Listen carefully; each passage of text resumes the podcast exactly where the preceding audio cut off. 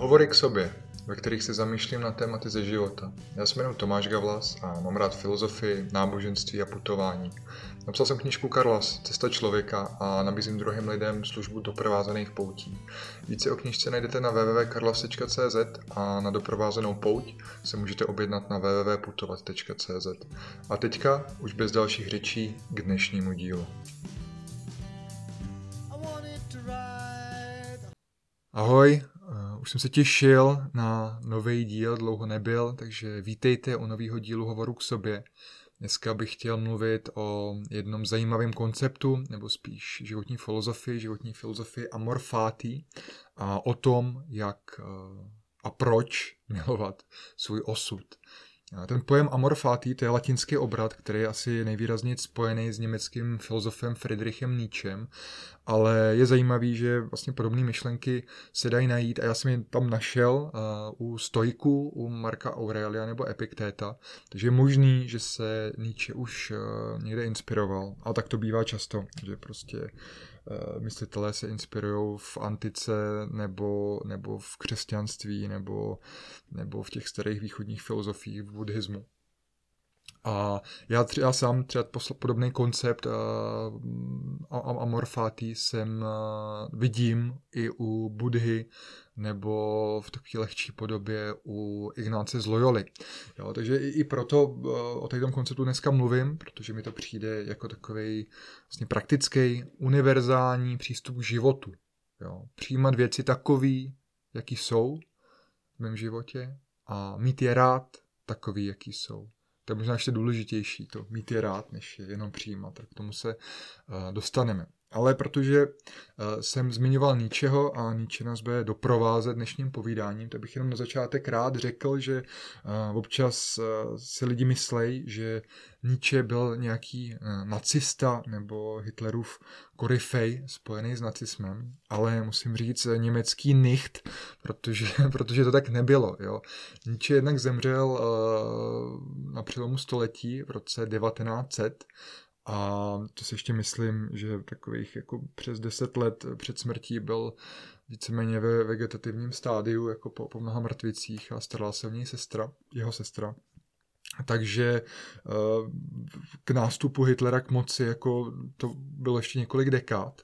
A to, že ho potom Hitler nebo některý jako nacisti eh, měli rádi a vybrali si z jeho filozofie některé myšlenky, který, kterými se potom jako eh, oháněli, tak eh, to nemůžeme vyčítat ničemu, protože Nietzsche sám nacista nebyl a k něčemu, co nacismus podobnil, podle mě nijak jako neinklinoval, spíš bych řekl, že byl takový anarchista, nebo ta jeho filozofie je až taková anarchistická. Jo, samozřejmě bohužel, co se stalo, je když uh, Hitler nastoupil k moci, tak v roce 1934 dal uh, sestře Nietzscheho uh, na jedný významný akci velký puget a ona mu za to darovala něco později z Nietzscheho vycházkovou hůl, protože Nietzsche byl velký poutník. A, ale já si nemyslím, že tu hůl by Hitlerovi dal sám Nietzsche. A proto mi nepřijde uh, fair a vlastně správný ničeho soudit za věci, které neudělal a mm, pokud chcete, tak určitě doporučuji vstoupit do něčeho sami, přečíst si třeba uh, jeho životopis Eke Homo, nebo tak pravil Zaratuštra, jeho asi nejznámější spis. Um, takže tak. Jo, on problém, myslím si, že to je problém u mnoha filozofů, ale u toho ničeho, že opravdu je často jako velmi účelově uh, interpretovaný nebo zjednodušeně. Jo, často, nebo jemu, jeho, jeden z jeho výroků je Bůh je mrtev, uh, který vlastně vytváří takový dojem, že, že Nietzsche byl uh, velký ateista uh, a odpůrce víry a že tady to oznamoval jako nějaký své vítězství, že Bůh je mrtev ale tak to úplně není. Nietzsche to neříkal jako radostnou novinu, to, že Bůh je mrtev. Nietzsche tím myslel, že člověk, vlastně lidstvo při poznávání světa okolo sebe během, během vzdělání, který během, během rozšířování přírodních věd, tak vlastně vlastně zabil, překonal toho biblického boha a stvořil boha vědy. Jo. Vlastně podle Nietzscheho, tak ta, ta věda, kdy to bylo 19. 20. století, a lidský poznání, který se rozšiřovalo opravdu výrazně, tak podle Nietzscheho vlastně vyloučilo existenci Boha a biblických zázraků. A Nietzsche očekával, že tím, že věda vyloučila vlastně možnost existence Boha, tak a Bůh je, Boha vnímal jako hlavní komponentu celého křesťanského myšlení, tak Nietzsche si myslel, že díky tomu vlastně skolabuje i celý morální systém, který je postavený na víře v Boha. To znamená desatero, morální kodex a, a, a vlastně celá společnost, že se, že se velmi změní, když Bůh byl podle ní tehda, tehda mrtev. Jo. Ono je to občas těžko představitelný, možná z dnešní doby, ale ona fakt jako západní civilizace, ať se nám to líbí nebo nelíbí, tak je vybudovaná vlastně církví a křesťanskýma hodnotama. Jo. Ta vlastně sama církev jako první, první korporace bych řekl, jo, že fakt to byla taková první korporace, která měla ty, ty jednotlivý oddělení, že jo, taky uh, Ignác z Loyoli, když zakládal jezuity, tak to byl takový startup a musel mít uh, potvrzení církve prostě, aby, aby mohl dál podnikat, když to takhle řeknu. A a vysílat své jezuity do, do Japonska a, a po celém světě. To znamená, opravdu církev měla obrovský vliv a nebyl to jenom takový ten jako zjevný vliv na umění, architekturu a hudbu, ale církev třeba zavedla nebo rozšířila, bych řekl, jako mezinárodní právní systém, jo, nebo nějakou institucionalizaci charitativní práce. Církev velmi vzdělávala, podporovala vzdělanost, konkrétně třeba ty jezuiti, který jsem zmínil. Jo, krátery na měsíci eh, se jmenují po jezuitech. Nemusíte mít církev rádi, ale prostě ona se fakt výrazně podílela na tom, v čem dneska žijeme. Jo, dokonce o tom uh, kniha, jak, která se jmenuje Jak katolická církev budovala západní civilizaci, tak si klidně můžete uh, přečíst nebo, nebo půjčit. Jo. Takže na zpátek, Bůh je mrtev a tady e, fakt se bavíme o, o období 20. století, kdy proběhla prostě obrovská evoluce v přírodních vědách. Takže Nietzsche očekával, že lidstvo se ve velkém přesune z víry v Boha k víře ve vědu a, a přejde od eh, církve k eh, vědeckým institucím, což vlastně jako není nutně úplně špatný. Jo?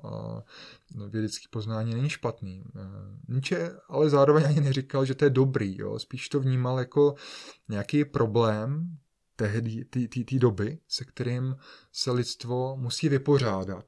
Jo? A on se totiž bál, že pokud lidstvo ztratí tu křesťanskou morálku, tak by mohlo spohodlnět a nemuselo by se dál vyvíjet eh, z jakéhosi pohodlí, který mu eh, vědecký poznání eh, přinese. Jo.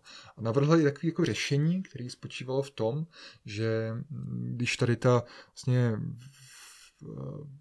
morálka navázaná na křesťanského boha vlastně teda přežitá, teďka se rozpadne, tak je potřeba, aby si každý jeden člověk vytvořil morálku svojí a byl pánem svých jaksi, morálních principů a směřování. A toho řešení bylo vlastně na úrovni jednotlivce, jednotlivého člověka hledat nad člověka, Jo, Ibermensch, což je zase pojem, který prostě vyvolává dost negativní konotace, jako člověk si představí nějakýho, nějakýho um, árijce, prostě SSáka. Ale to zase vůbec Nietzsche takhle jako nezamýšlel. Uh, ono stát se nad člověkem je, je vlastně výsledek toho, že si sami před sebe klademe v životě náročné cíle a odmítáme se spokojit s pohodlností, a průměrností stáda, jo, jak říká Nietzsche. Nietzsche používal to, ten pojem stáda a, a opovrhoval stádem a davem. A vlastně mluvil, nebo jeho představa nad člověka je jako představa provazochodce, který balancuje na tom provaze a nad propastí a jde cestou od stádního člověka k nadčlověku. Jo.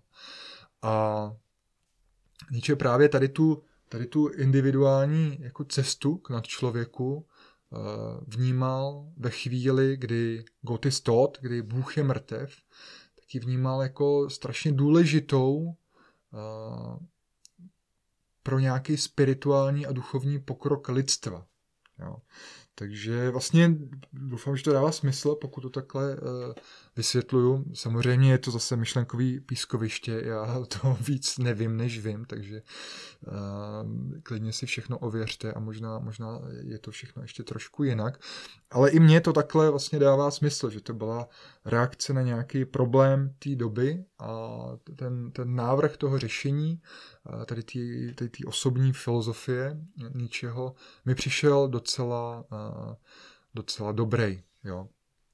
A vlastně ničem, jako už vůbec ten pojem nad člověk, Ibermensch, jo, jako ono to znamená, že člověk by měl směřovat k něčemu lepšímu, vlastně měl by, měl by sebe překonávat, měl by se stávat, jak je dneska populární, lepší verzí sám sebe, jo, tak to už je něco, co používal Nietzsche. A samozřejmě ty požadavky jsou velký, jo, jak to popisuje tím, tím přechodem uh, provazochodce nad propastí, tak hnedka mi vyskakuje ten pojem úzké cesty z Matoušova Evangelia, jo, kdy, kdy vám to budu citovat eh, velmi známý úryvek. Vcházejte těsnou branou, prostorná brána a široká cesta vede do záhuby. A kde kdo tudy kráčí? Těsná brána a úzká cesta však vede k životu. A málo kdo ji nachází. Takže jo, ta cesta k na člověku je takový provazochodectví, který je nebezpečný, a který moc lidí nedělá, protože většina lidí jde po té široké cestě nebo v představě něčeho zůstává u toho stáda. Nicméně cesta k nad člověku nebo cesta tou eh, těsnou bránou a úzkou cestou je něco, co vede k životu, k naplnění života, pro, prožití smysluplného života. A je to jakoby až naše zodpovědnost jít touhletou cestou zodpovědnost vůči životu samotnému. A jeden z těch náročných cílů na téhle ničeho úzké cestě k nad člověku, během tady toho balancování nad tím provazem, je umění milovat život, realitu, nebo jak Nietzsche říká, nutnost per se, tak jak je. Jo. Amorfáty, milovat svůj osud. A to je téma dnešního povídání. Takže jsem zde rozpovídal na začátku o, o, o ničem, abych ho trošku představil. Ona je, ta jeho filozofie je v mnoha věcech jako radikální, je složitá, myslím si, že svým způsobem je anarchistická, ale ani omylem není nacistická nebo fašistická. Jo. Je, fakt je to, vidím to jako východisko z problému, kdy je Bůh mrtev. Tady jenom teda jako vlastně dobový komentář za mě, eh, že naštěstí historie podle mě ukázala, že my si v sobě tu křesťanskou etiku, tu morálku neseme dál a že Nietzsche se splet, že Bůh eh, mrtev není. Jo to je jenom takový můj, můj, můj, můj malý názor, eh, k kterým jsem došel, když jsem vlastně přemýšlel nad, nad tou uh, ničeho filozofií. Ale neříkám, je v ní mnoho, mnoho, mnoho, mnoho dobrýho podle mě, z čeho se můžeme učit a co můžeme implementovat do svého života, proto i mám dnešní podcast takhle věnovaný ničemu, ale uh, nemyslím si, že Bůh je mrtev. Tak. Nietzsche byl, jako mnoho filozofů, byl se pohyboval někde na hranici jako geniality a šílenosti. Ono asi jedno bez druhého uh, úplně nejde. Celý svůj život byl hodně nemocný, to je pro něj taky příznačný. Měl, s ženou mu to moc nevycházelo, jednu ženu třikrát požádal o ruku, ona ho třikrát odmítla. Potom odešel z akademie, odešel žít do Alp, kde vlastně s postupujícím věkem začal chodit čím dál tím na delší procházky, protože hodně trpěl, měl, měl velké bolesti ke stáří, potom prakticky zešílel, prodělal několik mrtvic byl dlouho uvázaný k lůžku, kde se o něj starala jeho sestra a umřel potom o samotě na zápal plic, takže to nebyl úplně eh, lehký osud, řekl bych, že to byl docela těžký, těžký osud a z takového těžkého osudu, jenom byste eh, to znali, tak zešlo vlastně tady ten jeho způsob uh, přemýšlení. Tak, pojďme se podívat blíž na to, co myslel Nietzsche tím obratem Amor Fati. Já ho budu citovat, budu citovat tady krátkou ukázku od něj. Moje formule pro lidskou velikost je amor fati. Nic nechtít jinak, ani do budoucna, ani do minula, ani na věky věků. Nejen snášet, co je nutné, tím méně to zatajovat. Všechen idealismus je zalhávání nutnosti. Nýbrž, co je nutné, milovat. Konec citace. Nietzsche tedy říká, nic nechtít jinak, ani do budoucna, ani do minula, ani na věky věků. Jo. To znamená, požaduje takovou uh, indiferenci uh, po nás. Jo. A to je podle mě trošku, pozor, jenom trošku podobná, ne stejná filozofie, kterou měl i jezuita Ignác z Loyoli a kterou učil uh, ve svých duchovních cvičeních, který člověka vedou k tomu, jak se v životě správně rozhodovat a zbavit se neuspořádaných náklonností. A to je knížka, kterou neustále rád doporučuji, eh, Ignácovi duchovní cvičení a jeho životopis. Nicméně v těch duchovních cvičeních nám Ignác doporučuje několik věcí. Já vám přečtu druhý bod, eh, který Ignác doporučuje, když se rozhodujeme. Ignác říká, je nutné, když se rozhodujeme, je nutné, abychom měli na zřeteli cíl, pro který jsme stvořeni a byli jsme přitom indiferentní, bez jakékoliv neuspořádané nákladnosti. Nemáme se klonit nebo toužit ani potom spíše předloženou věc přijmout nebo se jí vzdát, ani potom spíše se vzdát, než ji přijmout. Máme být spíše jako v rovnováze váhy, abychom mohli následovat to, o čem cítíme, že je to více ke cti a chvále Boha, našeho Pána a spáseme duše. Jo. Takže eh, i když nás tady říká, když se o něčem rozhodujeme, tak je dobrý prostě a máme víc možností, tak se neklonit ani k tý, ani k tý, zůstat neutrální, indiferentní a následovat to, co cítíme, že je více ke cti, chvále Boha a ke spáse mé duše. No, to si každý můžete interpretovat, jak, jak chcete. A takže já tam cítím velký požadavek na indiferenci v tom, co já chci. Takže psychologicky je tam požadavek na člověka, aby potlačil své ego a otevřel se Bohu, něčemu, co ho přesahuje.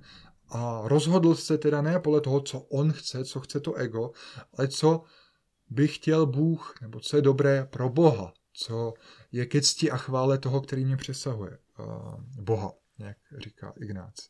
A Nietzsche tam ten explicitní rozměr eh, Boha nemá, protože Bůh je mrtev, ale na vlastně eh, jenom výzva k tomu milovat osud, milovat svůj osud, amor fati, tak eh, mě vlastně po relativně krátkém zamyšlení dovedla k tomu, že osud je taky něco, co mi je určeno. Jo? A teďka určeno čím?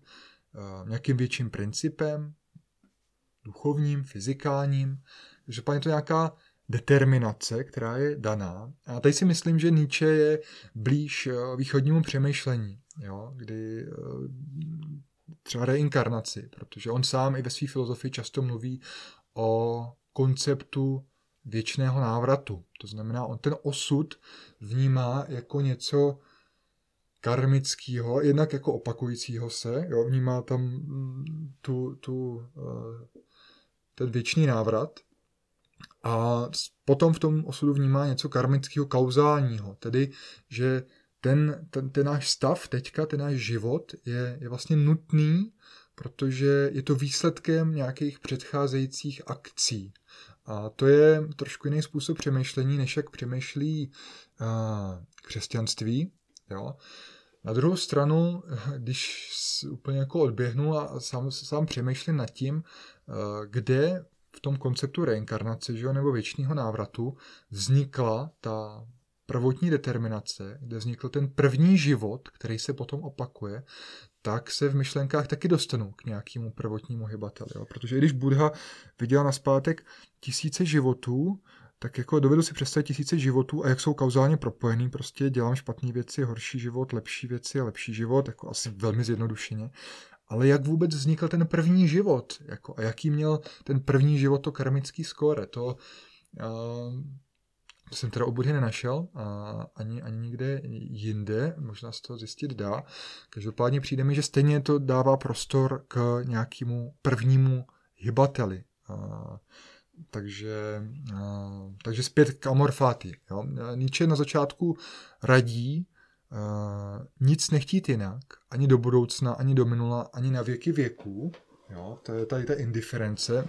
To na věky věků znamená, že ten osud, teda bych o něm nemusel přemýšlet jenom, uh, jenom v kontextu tady toho mýho jednoho fyzického života, nebo jednoho roku, nebo jednoho měsíce, jednoho týdne, uh, nechtít nic jinak, ale ale na věky věku, to znamená přijmout ten svůj osud eh, dopředu i dozadu, což je velký požadavek, jako neuvěřitelně velký, když nad tím člověk přemýšlí. Ale potom na tady to, na ten požadavek, která nechtít nic jinak, na věky věku navazuje něčím, co se mi moc líbí a co mi přijde moc důležitý. On tam říká, nejen snášet, co je nutné, tím méně to zatajovat, všechen idealismus je zalhávání nutnosti, nýbrž co je nutné milovat. Tak, a to je ono, to je velmi strašně důležitý. On říká, nejen snášet, co je nutný, jo, říkat si jako, tak já to dám teda, já to přetrpím, já to zvládnu, je to hrozný, ale musím to nějak vydržet a nebo hrát na druhý takový to jako, jak se máš, ale dobře, je to dobrý a jsem v pohodě a vlastně jako skrývat tu, tu, tu realitu, skrývat svoji přirozenost, svoje trápení, svoje přirozené cítění, své myšlenky, své vnitřní volání, své dary, jo. Skrývat vlastně tu nutnost, tu, tu realitu, jak oni jak o tom ničem mluví. Takže amor fati, láska k tomu svýmu osudu, to není zalhávání nutnosti, jo, tedy determinace mýho života v dobrém i špatném, ale její milování. To znamená, já říkám, je to skvělý, že jsem se narodil v Čechách, je skvělý, že můžu zažívat politiku, jaká tady je, že jsem zažil, zažívám prezidenta Zemana, že zažívám premiéra Babiše a Fialu, Eh, že jsem prožil období covidu, že jsem vysoký, že mám od malička problémy s horníma cestama dýchacíma, eh, že mám vysoký nárty, který, který, s kterými se nevejdu do boty a který, ze kterých mě byly nohy, když dlouho chodím, že mi zkrachovalo několik projektů a firem, že se mi rozpadly vztahy, že o věcech moc přemýšlím, že rád chodím na poutě, že jsem rád o samotě. Jo. Je to skvělý, Tady to je totiž milování reality, ve který, která je nutná. A tu nutnost je dle ničeho třeba milovat. A ta nutnost je krásný slovo, takový ne, ne používaný, bych řekl v tady tom smyslu, v jakém o něm mluví Nietzsche, ale je plně zajímavý se ho takhle jako o něm, o něm přemýšlet, a že, že dneska je takový vy, vy, vykastrovaný to slovo nutnost, jo? že nutný je něco, nutný je platit daně a tak, ale, ale přemýšlet vlastně o realitě a o, o, o mém životním osudu jako o nějaký nutnosti není tak úplně, úplně eh, běžný. Co je zajímavý, eh, k čemu jsem se dostal při přemýšlení o dnešním díle, je, že vlastně kořen anglického slova suffer neboli eh, trpět je latinský sufere, což znamená nést. Ve smyslu nést něco těžkého, eh, nějaký náklad. Jo. To znamená, když něco trpím, tak to znamená, že si na své životní cestě nesu nějaký těžký náklad, něco těžkého. Doslova něco snáším, snáším nějakou těžkou váhu na svých bedrech, ve své mysli. Ale ten Nietzsche tady říká, nejen snášet, co je nutné, tím méně to zatajovat, nýbrž co je nutné milovat. Jo. Takže on říká, to není o tom trpět, přetrpět, snášet, sufére, suffer, jo. Ne, ne, ne, to ne, ne nemáme nic snášet a trpět, nemáme to zatajovat, ale máme, co je nutné milovat, jo. Což je, což je, což je vlastně hrozně pěkný požadavek, jo. Co si o tom myslíte? Já vám přečtu, přečtu vám uh, další Nietzscheho citát. Chci se stále více učit vidět v nutnosti věcí krásu, tak budu jedním z těch, kdo činí věci krásnými. Amor fati. To, budí, to budíš od dneška mou láskou. Nechci vést válku proti ošklivosti. Nechci být žalobcem ani žalobcem žalobců. Odvrácený pohled budíš mou jedinou negací. A konečně, někdy v budoucnu chci být tím, kdo říká jen ano. K, Nietzsche má takový pompézní projev eh, ještě z konce, z konce 20. Eh, století a 19. vlastně, pardon. A jo, tady vidíte, že ty jeho požadavky, které klade, jsou obrovský, ale fakt si myslím, že ten eh, jejich základ není špatný, protože všude ve světě je spoustu žalobců a stěžovatelů. A já sám jsem jeden z nich, taky jsem stěžovatel a žalobce, taky si stěžuju a žaluju a tím nečiním věci krásnými, jak by, jak by řekl Nietzsche.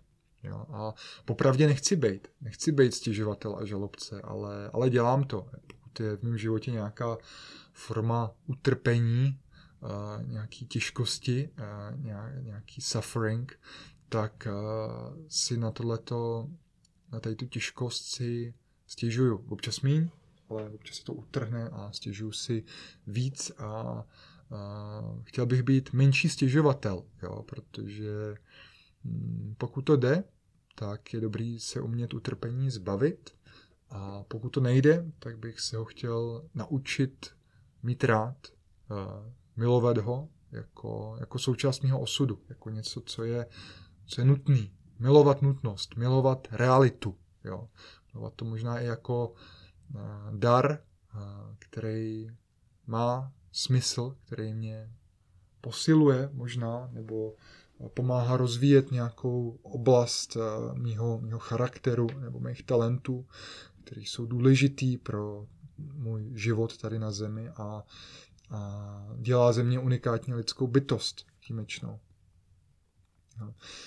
A to je jenom poznámka krátká, že vlastně nemluvím o vědomém sdílení těžkostí. To myslím, že je důležitý a správný, jako jak tou formou, tak záměrem. Jo? To je něco, prostě, co, co můžeme dělat v hlubokých rozhovorech s našima, s našima blízkýma když sdílíme tu naší těžkou životní situaci. To je to, co eh, děláme na doprovázených poutích, nebo co může člověk dělat na, na terapii. Jo. A tady si nemyslím, že je, že je stěžování a žalování. Naopak je to něco, co mě vede k poznání těch oblastí, které mě ke stěžování a žalování vedou, jdu jakoby ke kořenům. Ona vlastně ve své podstatě si myslím, že terapie v tom širokém významu slova je, je jakýsi vědomý proskoumávání životní situace, eh, minulosti, traumat, nevědomých inklinací, strachů, vzorců a nějaká jejich integrace za účelem posunutí se v životě dál, překonání nějakých, nějakých těžkostí nebo překážek, který, který v životě mám. Takže uh, si myslím, že je dobrý eh, tady to, tady to vědomí sdílení eh, těžkostí oddělit od takového toho eh, hloupého jedovatého stěžování si. Jo.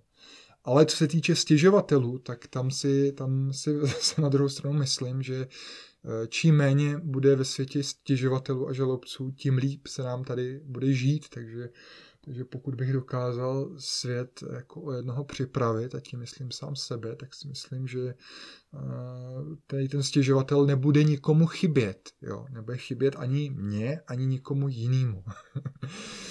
a, a Protože možná to znáte, nevím, jestli jste to přímo vy, jestli si někdy stěžujete, nebo jestli slyšíte, neslyšeli jste někdy někoho si stěžovat, nebo máte ve své blízkosti někoho, kdo si hodně stěžuje, tak uh, ano, takový to pomlouvání, prostě kdo jaký idiot, v jaký prostě blbý zemi jsem, co můj šéf a moji kolegové a co, co doktoři zkazili a moji rodiče, jak jsou příšerný a, a moje zdraví prostě, jak je blbý a moje děti a kdo mi co způsobil a křivdy, co se mi staly a vlastně neustále jako oživování tady ty jako hořkosti a zatrpklosti a zla z nějakých prostě starých ran a, a neustále jako reprodukování okolo sebe vlastně a vytváření tady toho prostředí, tady, tý, tady, tý, tady toho tady toho žal, žalování a stěžování, je, to přece nikomu nepomáhá, že jo. jo. Protože, nebo jo, jako, nebo já se ní fakt přemýšlím, že to nikomu nepomáhá, že tam je nějaký moment katarze, ale že, že to, že to je taková katarze na dluh, jako že, že jakmile si takhle začnu stěžovat, tak se mi na vteřinu jako uleví, ale naopak to rozdmíchá ještě oheň a pak si budu stěžovat ještě víc a ještě víc a ještě víc. Takže to není uh, jako cesta, není to východisko z z mýho trpení. Jako nepomůže mi to vlastně dlouhodobě. Jo. Je, to, je to jako, když Buddha má podobenství o těch, o těch uh, lidech, kteří mají lepru a, a ty rány si drbou, aby si ulevili, ale přitom vlastně uh, je akorát zvětšují a zhoršují.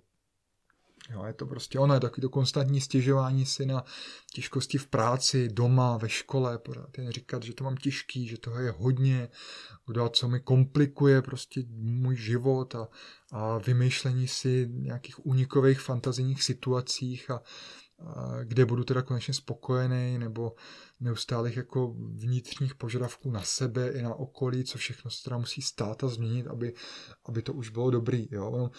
Jako z opakovaného poslouchání uh, takového typu stěžování uh, prostě člověk v sobě má těžkost, jo, to znamená, samozřejmě i v sobě má ten, který si stěžuje, ale, ale má ji i ten, kdo ji přijímá. A, a většinou ti, co si stěžují, tak se nestěžují jenom jednomu člověkovi, ale ovlivňují celý, celý své okolí, takže takhle toto síťuje tady ta, tady ta, tady ta, to žalování a, a negace. A je to nepříjemný, nikomu to nepomáhá a nedělá to svět krásnější.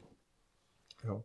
Ehm, je to fakt eh, představuji si jako šíření virů, že jak se šíří viry, tak eh, místo toho když mluví nemocný člověk na někoho, tak prská viry a když mluví prostě ten chronický stěžovatel, eh, tak šíří svoji zášť a zatrpklost.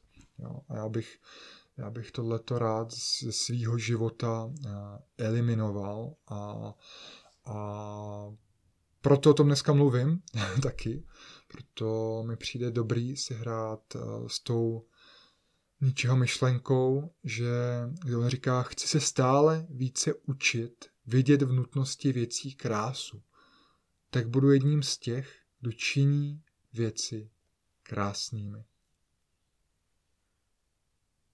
Jo, to může prostě udělat každý z nás. Znáte uh, citát, krása je v očích toho, který se dívá. Jo? A ano, já myslím, že to tak je, že tím, že se budete na svět dívat očima, který umějí vidět v nutnosti krásu, který umějí milovat svůj osud a morfáty, tak můžete ten svět dělat krásnějším. A že to je, a že to je jen tak, jako, že tohle je sakra velká práce sakra velká práce a sakra jako hodnotná práce. Jo.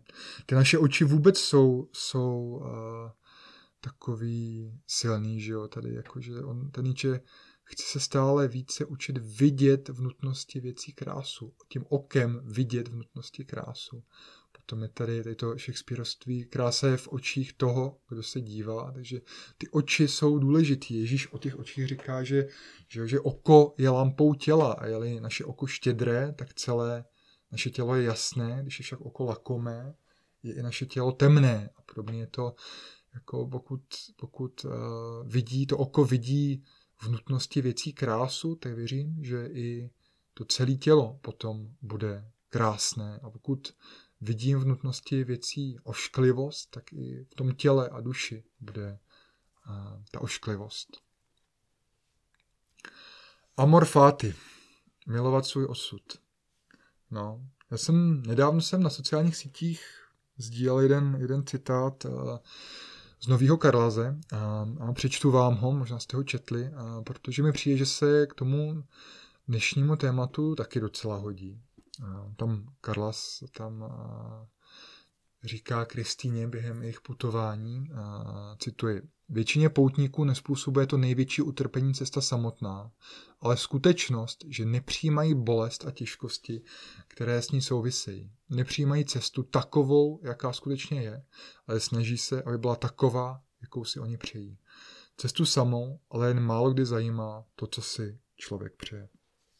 Jo, tohle je podobná myšlenka, jako má Nietzsche, o kterých se dneska bavíme, protože je tam cestu samotnou, ale málo kdy zajímá, co si člověk přeje, tak Nietzsche by řekl možná nutnost samotnou, ale nutnost samotnou, ale vůbec nezajímá, co si člověk přeje, možná by řekl Nietzsche. Ale jo, tady to je taky motiv, který, který, který hodně prostupuje tu, tu, tuhle tu moji novou knihu. A zajímavý je, že, že proč o tom mluvím, že jedna, jedna z mých sledujících na Instagramu tuhle myšlenku vlastně okomentovala, že je strašně těžký přijmout tu cestu takovou, jaká skutečně je. Ob, obzvlášť, když má člověk uh, chronické bolesti bez uh, jasné naděje na uzdravení. Jo. A, a já s tím naprosto souhlasím, uh, že to je těžký a mrzí mě, když eh, je někdo nemocný nebo v bolesti. Sám vím, jaký to je být nemocný, jak je to paralyzující, fakt kvůli těm svým všem jako infektům a, a bakteriím a, a prostě tomu to jsem strávil tolik času jako v nějaké nemoci opakující se slabosti, vlastně vy se vždycky těšíte už, že, že budete fit a, a prostě co, co měsíc to, to máte nějakou jako angínu a, a, a sub, subfebrilní teplotu a prostě všechny tady ty věci. Je to paralyzující, obzvlášť pro, pro psychiku mentálně, protože člověk si fakt nemocný má jenom jedno přání a to je být zdravý a, a nebo ne když zdravý v tom medicínském komplexu, tak aspoň být v nějaký životní rovnováze a když se tam neposouvá a furt v to doufá, tak ta psychika rychle jako odchází s tou, s tou bolestí těla. Takže, takže, takže jo, pod to bych se podepsal, že to je, že to je strašně těžký. Ale proč o tom mluvím, tak je zajímavý v kontextu ničeho, je zajímavý, že právě on, jak jsem říkal na začátku, tak je známý tím, že byl celý život uh, hodně nemocný a měl silný chronický bolesti, takže uh, on on uh, nevymýšlel do své filozofii jako z pohodlného, z pohodlného ga- gauče a z života jako úspěšného chlapíka, který byl silný a zdravý ale z pozice člověka, který na tom nebyl úplně dobře. Jo? On měl od dětství, asi od 9 let, eh, popisuje, že měl brutálně silný migrény, měl střevní problémy celý život. Jo? Těžký, zvracel krev, měl prostě obrovský problémy s hemeroidama, eh, měl problém se zrakem, špatně viděl, ztrácel zrak, měl různé jako halucinace, prodělal potom ty mrtvice, že jak jsem říkal, tak posledních deset let života strávil na lůžku a už ani nebyl sám sebou, jo, přišla série mrtvic a byl nezvladatelný na pomezí takové jako nezvladatelnosti a nějakého vegetativního stavu. To znamená nic moc a je zajímavý, zajímavý, že je vlastně zajímavý, to jsem už mluvil, že, že, že rád chodil na poutě a uh, že když žil a tvořil v Alpách a ten jeho, jeho stav se vlastně s věkem zhoršoval, tak začal víc a víc chodit na procházky, protože na něj měli blahodárný vliv, takže Nietzsche byl, byl velký poutník a potom v tom svém životopise tam říká, že pracoval už jenom když chodí jo, a chodil denně vlastně 8 a víc hodin. Jednak říkal, že aby se mu probudil duch a mohl přemýšlet, tak je potřeba probudit i tělo. k tomu pro něj ta chůze byla úplně, úplně ideální. A navíc během té chůze neměl tak silný bolesti, jako když, když, když seděl. Byl, on byl vlastně odpůrce sezení velký. Říkal, kdo, kdo, že to je že, že nehýbat, nevím se přesně, ale že jako nehýbat se a sedět, že, že je hříchem proti eh, duchu svatýmu. Což mi přijde, což mi přijde, což mi přijde hezký a z těch svých, z toho putování má krásný citát a to, kde říká, že z těch myšlenky, které s ním nevydrží chodit, tak eh, za nic nestojí, což je krásná formulace, kterou naprosto chápu a znám to ze svých cest, protože že během té chůze tak jako člověkově hlavou probíhá spoustu myšlenek a nemá, nemá možnost, nebo může si zapisovat, ale třeba si nezapisuje, jako nechá ty věci jenom volně, volně přicházet. A těch myšlenek jsou tisíce, ale je jenom několik málo, který vlastně v sobě udržíte, dokážete s nimi pracovat, který, a tomu Nietzsche říkal, to jsou myšlenky, které s váma vydrží chodit a to jsou ty uh, jako dobré myšlenky. Jo. Ale dál mě napadá, když o něm o něčem mluvím, jo, o, t, o tom prostě životu, jaký žil a, a o té asi bolesti a utrpení, který prožil, tak si myslím, že kdyby Nietzsche neměl takhle těžký osud, tak by ke svým myšlenkám vlastně nedošel. Nedošel by k této filozofii, která která možná měla moc jeho, možná i nás, jako usmířit s tím, s tím těžkým osudem. Jo. Přijde mi prostě, možná budete souhlasit, že, že často až nějaký životní problémy, který, který na nás přijdou, těžkosti, tak až ty nás eh, donutějí věnovat se svý životní filozofii. Jo. A prostě protože do té doby fungujeme víc, víc nevědomně na nějaký automat, na který jsme prostě nastartovaný uh, jak uh, naším charakterem, se kterým přicházíme do jisté míry jako na svět a druhá k prostředím, do kterého se rodíme. A až když uh, jsme konfrontovaní s problémama, tak uh, je začneme řešit. A myslím, že spoustu těch problémů je potřeba řešit vnitřně filozoficky. A i my začínáme měřit, změnit tu, tu naši životní filozofii. A, a ono to, co Nietzsche nabízí, tak to ten pojem amor fati, to milování svého osudu, tak je vlastně poměrně dobrý východisko z životního utrpení. Jo. Takže eh, i když se vracím k tomu komentáři vlastně, že to je strašně těžký, tak je to strašně těžký, s tím souhlasím, je to neuvěřitelně těžký, ale mě nenapadá nic, nic jiného. Pokud vlastně není v mý, v mý vůli uh, udělat, v mých možnostech změnit ten osud, tak uh, co je lepšího, než se ho naučit mít rád, jako jaká, jaká je další varianta. Možná je, ale mě, mě, mě nenapadá. Přečtu další citaci od Nietzscheho. Pouze velká bolest umí osvobodit ducha. Pochybuji, že nás dělá lepšími, ale vím, že nás činí hlubšími. Konec citátu. Takže to, to mi přijde hezký, krásně formulovaný. Nietzsche teda nepropaguje utrpení jako dobrý samo o sobě, ale spíš jako nějaký prekurzor, takový předpoklad, uh, předpoklad dobra. Jo? Podle ní jediný okamžik dobra, podle ní ospravedlně věčnost zla ve světě.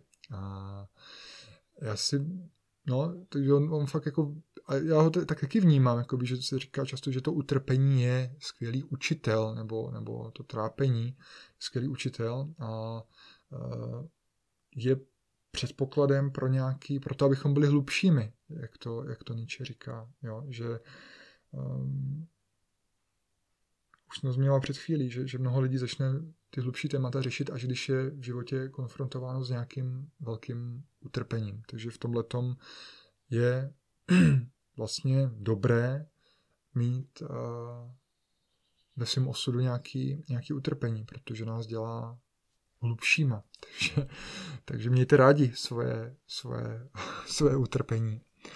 Uh, jo. Mě ještě mě ještě eh, k tématu utrpení, když jsem přemýšlel, tak mi přišla na paměť jedna vlastně budhova, budhova sutra, která se jmenuje šíp, nebo si říká podobenství o druhém šípu. Ji najdete eh, pod názvem Salata Suta, S A L L A T H A, S U T T A, nebo anglicky dejte uh, The Arrow, uh, ten název, název uh, toho podobenství v angličtině. A je to Bo jich má víc těch podobenství o šípech, ale tady to je jako podobenství o druhém šípu. A je to podobenství, který, který by mělo učit člověka o tom, jak se naučit obratně zacházet s životním utrpením. A Buddha říká, že když nás postihne nějaký neštěstí životní, tak si máme představit, že k nám letí dva šípy. Jo? A máme si představit, že být zasažený jedním šípem je bolestivý, ale že být zasažený druhým šípem je ještě mnohem víc bolestivý. A tady to Buddha vysvětluje tak, že eh, když se nám v životě eh, nás postihne nějaké neštěstí, tak často nemůžeme určit tu trajektorii toho prvního šípu. Jo. To je ten determinovaný šíp, to je ten osud. To prostě nás zasáhne. Si představuji jako prostě ve válce, kde prostě občas ta kulka někoho zasáhne, občas se někomu mine. To je, jako by to bylo daný, jako by to bylo fakt, uh, fakt daný. A takhle nás zasáhne nějaký prostě neštěstí v životě a to je, jak by, jak by Buddha, jak by Nietzsche tak to by, by to bylo popsal jako nutnost. Jo. A Buddha říká ale, že ten druhý šíp, který letí, tak uh, ten je naší reakcí na ten první zapodnutý šíp. Jo? A to, jestli nás zasáhne i ten druhý šíp, to je na naší volbě. Jo? To znamená, že velkou část té bolesti si způsobujeme my sami toho utrpení. Jo? Část je nevyhnutelná, ale velkou část si způsobujeme sami, protože máme odpor vůči té nutnosti vůči té realitě, vůči tomu osudu, který, který k nám přišel. Takže jsem přemýšlel vlastně, jak se teda vyhnout uh, tomu druhému šípu jako prakticky, tak tam je asi důležitý přijmout uh, nejdřív tu bolest toho prvního šípu. To znamená, když cítím prostě jako emoční bolest, tak si to dovolit cítit, jo? dovolit si cítit frustraci, prostě podráždění, tu emoční fyzickou bolest, prostě říct si, že tam je a že ji cítím, že se to stalo a že to je realita, že to je nutnost, že to tak musí být. A potom je dobrý se soustředit na to, na nějakou moji širší emoční reakci na to, co se stalo. To znamená, že, že možná chci řvát, možná si chci někomu stěžovat, možná chci někoho žalovat, možná se, možná se zlobím sám na sebe a, a možná ty emoce obracím dovnitř a mám pocit, že nejsem dost dobrý a, a budu se za to zžírat a vyčítat si to, nebo si budu říkat, že se mnou není něco v pořádku. A tohle to je ten druhý šíp, kterým si kterým tu bolest vlastně rozšiřujeme a přidáváme si další bolest a, a, a utrpení. Jo. A Buddha právě učí té obratnosti se zacházením s tím životním neštěstím, abychom se vyhnuli zbytečným bolesti, kterou mít nemusíme. A, a zase, jakoby tady Jo, věřím, že to bolest se dá vyřešit prostě farmakama částečně a proč ne, jako jak fyzická, tak ta mentální.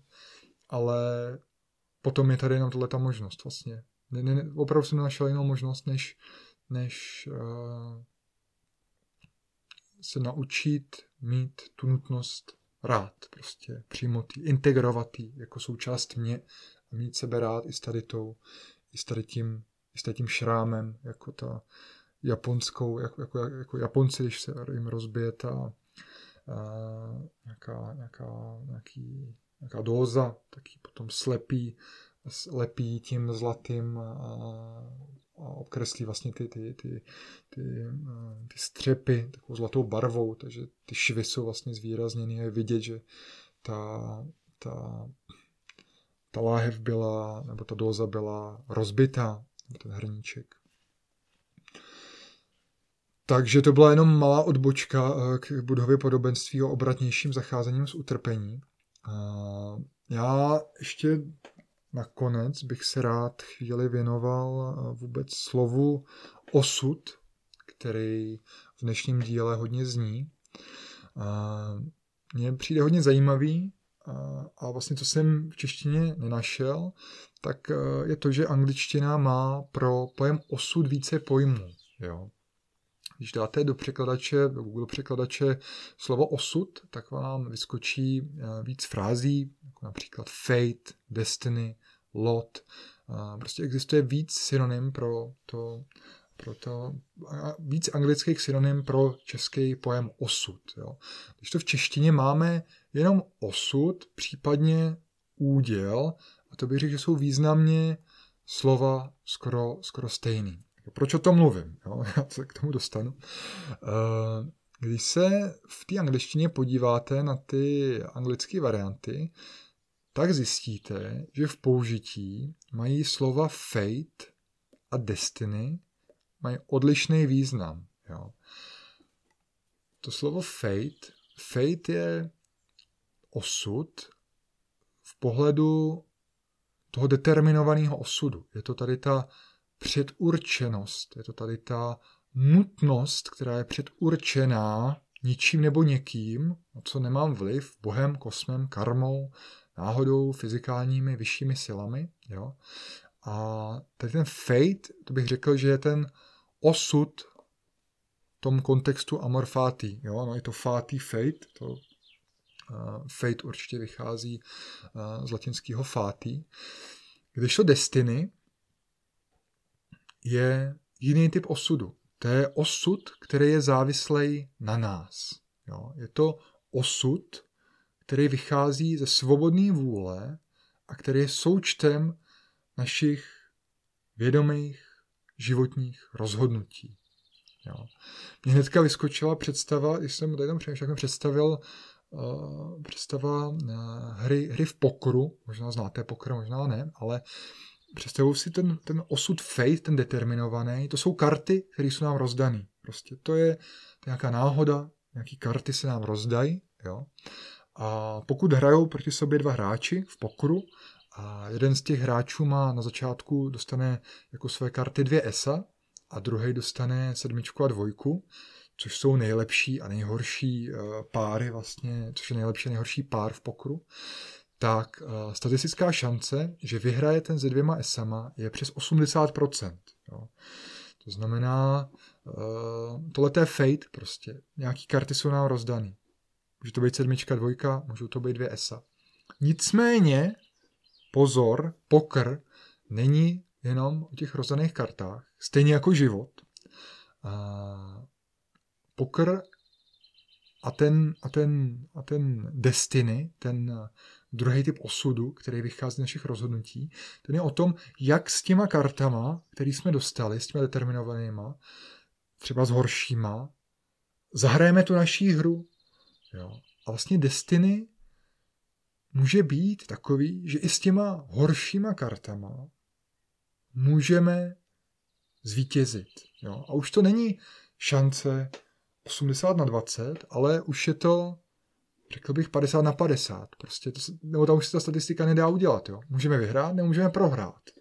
Jo. Pokud to je jenom statistika, pokud se jedou, hrajou jenom karty, tak je to 80 na 20. To prostě vyložíte to tisíckrát, tedy ty pokrové páry, a v 80% vyhrajou dvě ESA. Když, to, když do toho zapojíme ten lidský element, toho rozhodování, což pokruje, že jo, může být blafování a, a prostě psychologická hra a tak dál, tak můžeme zvítězit. A stejně i v životě, pokud jsou nám rozdaný neúplně nejlepší karty, tak stejně můžeme prožít život tak, že naplníme své životní poslání, že prožijeme smysluplný, hodnotný, realizovaný život.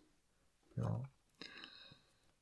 Nietzsche nám v tom říká, si myslím, že nemáme utíkat od našeho osudu, ať je jakýkoliv.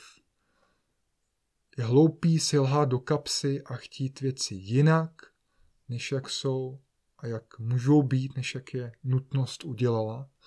Máme vzít, obejmout, pomazlit, milovat to, co máme, co nám bylo dáno a pokusit se s tím zahrát tu nejlepší hru, jakou dokážeme. A já doufám, že vás dnešní povídání inspirovalo k lásce ke svýmu osudu. Budu rád, když díl nazdílíte a klidně mi napište, jestli vás dnešnímu dílu třeba něco napadlo a, a já se budu těšit zase na příští témata. A ještě jedna věc, a, taková technická. Já jsem zjistil, jsem už vyprodukoval vlastně okolo 70 podcastů, což je neuvěřitelný teda, ale fajn je, že mě to pořád baví, a opravdu, opravdu mě to baví, baví mě to mnohem víc, než psát nějaký blogy nebo newslettery, baví mě tady ten audioformát. A, a i ty díly vlastně mají, mají fajn poslechovost, Uh, vím, že, vím, že ty díly poslouchá pravidelně od nějakých 300 do 2000 lidí, což je, což je hodně, což je, což je fajn. Uh, takže nejvíc poslechů samozřejmě měli rozhovory, nejvíc poslechů měli rozhovory uh, a potom, potom Karlas, celá série s Karlasem měla hodně. Uh, ten eh, putování Negevem, to je spíš nižší, což si vnímám, že to je takový jiný, tam to má okolo těch třech stovek na díl, bych řekl. A hovory, hovory k sobě, těm se daří taky relativně dobře. Takže jsem rád, že posloucháte, je to, je to pro mě radost před váma mluvit. Představuji si, že, by, že byste seděli všichni někde fyzicky v, v auditoriu, v aule a říkám si, ty, a kolik je to lidí, že to je vlastně že to je odpovědnost, že člověk mluví takhle k více lidem, než, než ke, k nám mluvili, než ke kolika lidem mluvili vysokoškolští učitelé u nás na, na univerzitě, kde jsem studoval. A, takže, no a i proto, protože to baví, protože to posloucháte, tak bych chtěl zkusit pro další podcasty, rozhovory využít uh, studio, pro některý teda, abych zkusil, jak se zlepší kvalita a a co na to budete říkat. Případně možná bych si i pořídil eh, nějaký kvalitnější vybavení na domácí nahrávání, aby se zlepšila, zlepšila kvalita. A dostal jsem je už od některých z vás eh, nějaký typy, který mám uložený. A z toho důvodu jsem založil účet, který najdete na webu revolut.me lomeno gavlas. To revolut.me lomeno gavlas. A tam mi můžete po každém podcastu poslat nějaký příspěvek, který si můžete dovolit, teda pokud se vám poslech líbil. A já tady ty vaše příspěvky,